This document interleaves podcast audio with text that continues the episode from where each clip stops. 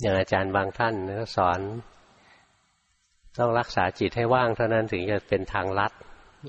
พระเจ้าไม่เคยสอนให้รักษาจิตให้ว่าง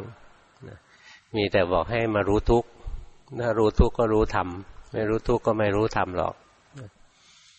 บางท่านก็บอกต้องพิจารณากายก่อนอันนั้นก็วาทะของอาจารย์แต่ละอาจารย์ บางท่านก็บอกว่า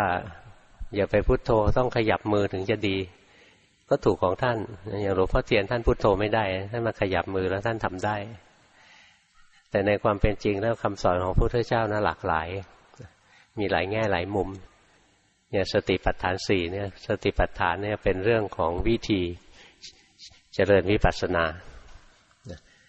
สติปัฏฐานเป็นเรื่องวิธีเจริญวิปัสสนานะตัววิธี ส่วนตัวอารมณ์ที่เราใช้ทำวิปัสสนาเรื่องวิปัสสนาภูมิ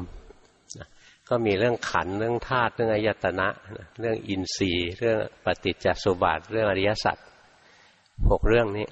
แต่หกเรื่องนี้ย่อลงมานะก็คือรูปนามนั่นแหละ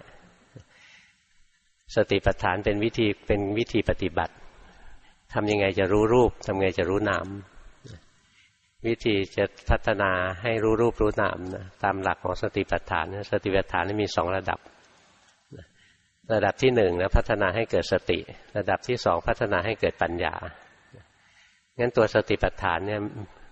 ไม่ใช่อารมณ์ของวิปัสสนานะท่านวัตถุประสงค์ที่ท่านสอนเนี่ยท่านสอนวิธีปฏิบัติ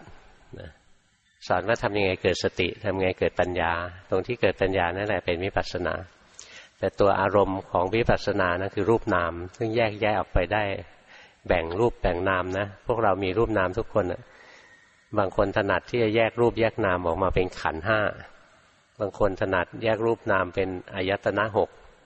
นะบางคนถนัดแยกรูปนามเป็นธาตุสิบแปด บางคนถนัดแยกรูปนามเป็นอินทรีย์ยี่สิบสอง